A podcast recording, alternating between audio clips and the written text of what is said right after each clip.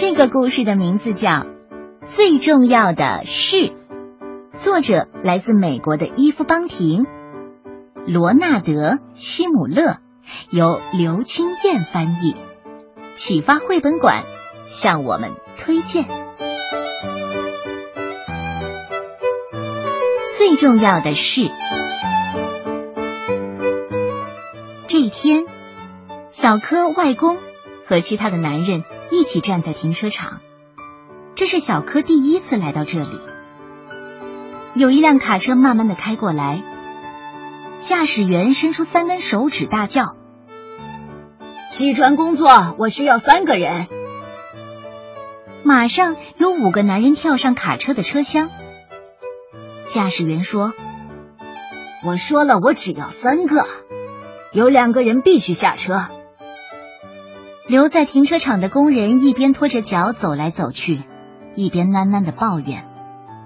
小柯的外公打了个哆嗦：“哦，好冷啊！”他用西班牙语说。小柯也用西班牙语回答：“因为还很早，所以是有点冷，等一下就会变热了。”你等着瞧吧。这时候，旁边有个男人问：“我说，你为什么带个小孩来啊？带着小孩是不会有人雇佣你的，他应该去上学。”可小柯马上说：“你别忘了，今天是星期六。我外公不会说英语，他两天前才搬来加州，和我和妈妈一起住。嗯，自从爸爸过世之后。”就只剩下我和妈妈了。我要帮外公找到工作。小柯牵着外公冰冷粗糙的手，仰着头对他微笑。外公瘦瘦高高的，像棵老树。小柯很爱他。要是有足够的钱，他们就会为外公买一件可以盖住双手的长袖夹克，就像小柯身上穿的那件。也会买一顶和小柯一样的洛杉矶湖人队的帽子给他。有辆货车开过来，车身印着“本杰明园艺”的字样。小柯松开爷爷的手，穿越人群飞奔过去，在货车正前方停了下来。驾驶员说：“一个人园艺工作。”这个驾驶员很年轻，留着又黑又密的胡子。还戴着洛杉矶湖人队的帽子，和小柯的一样，嗯，可能会比他的干净一些。小柯心里想，这一定是个预兆。小柯转身指着外公，刻意的拉低帽子，对他说：“哎，我说你选我们吧，本杰明先生，我们，你看，我们都喜欢湖人队，而且我外公是很棒的园丁，虽然他还不会说英语。”可是，花园不都是一样的吗？不管是在墨西哥还是在美国。小柯说完，拼命的向外公挥手，要他赶快过来。哦，对了，本杰明先生，嗯，你只要付一个人的工钱，就可以请两个人。我，我免费服务。那个男人笑了笑，好吧，我相信你，但我不是本杰明先生。叫我阿本就行了。他向小柯摆了摆手：“你和外公上车吧，一天的工资六十块钱。”小柯点点头，他的呼吸越来越急促。一天的工资有这么多呀？妈妈一定很高兴。他工作说实在的，赚的钱并不多。看来今天晚上可以加菜了，也许还能吃西班牙的辣味香肠呢。小柯拉开车子后门，把妈妈为他们准备的午餐袋扔了进去，催促外公先上车。有个高大强壮的男人也要上来，小柯把他推了下去。他很强壮，可以做粗重的工作，不应该跟他们抢这份工作。车子开动的时候，小柯对外公说：“外公，我们要做园艺的工作。”可是我不懂园艺呀，我是个木匠，而且一直住在城市里。嗨，很简单。小柯隔着车窗向那些路过的汽车招手。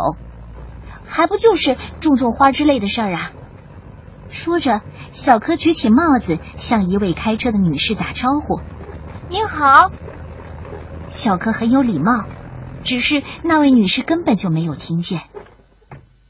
货车离开公路，驶进了一条曲折的小路，然后停了下来。有道斜坡直通一些新房子的后院，有些甚至还没有盖好。工人们爬上高高的屋顶，到处都是焦油味儿。这道高高的斜坡上长满漂亮的小白花，还有难看的绿色的抽穗的植物。斜坡下方摆着六个黑色的垃圾桶。他们全都下车，但是阿本没有熄火。他对小柯的外公说：“我需要你们把这道斜坡上的杂草除干净，一定要连根拔起，扔进这里。”喏，他指着那些黑桶。好，没问题。回答的人是小柯。这样吧，我还有别的事情，三点来接你们。天气很热，你的外公需要一顶帽子。说着，阿本从货车里拿出一顶草帽。哦，谢谢你。待会儿见，认真工作，祝你们度过美好的一天。货车开走的时候，外公问：“他刚才说什么？”他说：“祝我们度过美好的一天。”在这里，大家都会这么说的。啊，我的小孙子，你的英语可真棒。小柯微笑着点点头，他爬上斜坡，把夹克挂在栅栏上。来吧，外公，我教你怎么做。这是杂草，不要碰那些花。小柯拔起一丛抽穗植物，甩掉根部的土。外公也学着。这个时候，小柯远远的就能看见他白亮亮的牙齿。他们工作了整个上午。有只小贵宾犬在斜坡上方，隔着栅栏对他们汪汪汪的叫。一只橘黄色的猫在斜坡上游荡。其中一座新房子的后院有游泳池。小可听见溅水和说话的声音，水声让他觉得更热了。他的肩膀和手臂都很痛。他心里想：妈妈今天一定会为我们感到骄傲的。六十块钱呢。他一定会说：“哦，好大一笔钱呐！”然后一定会紧紧的拥抱我们。午餐的时候，小柯和外公吃了妈妈准备的玉米饼和西红柿，还喝了水。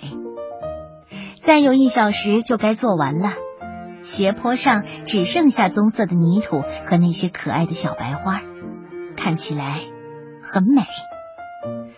我说：“这可真漂亮。”嗯，是的，很漂亮。小柯和外公握握手。小柯从来没有这么高兴过。他不止帮助了外公，自己也在工作呢。他们坐在路边等货车，一看见车子就马上站起来拍掉衣服上的沙土。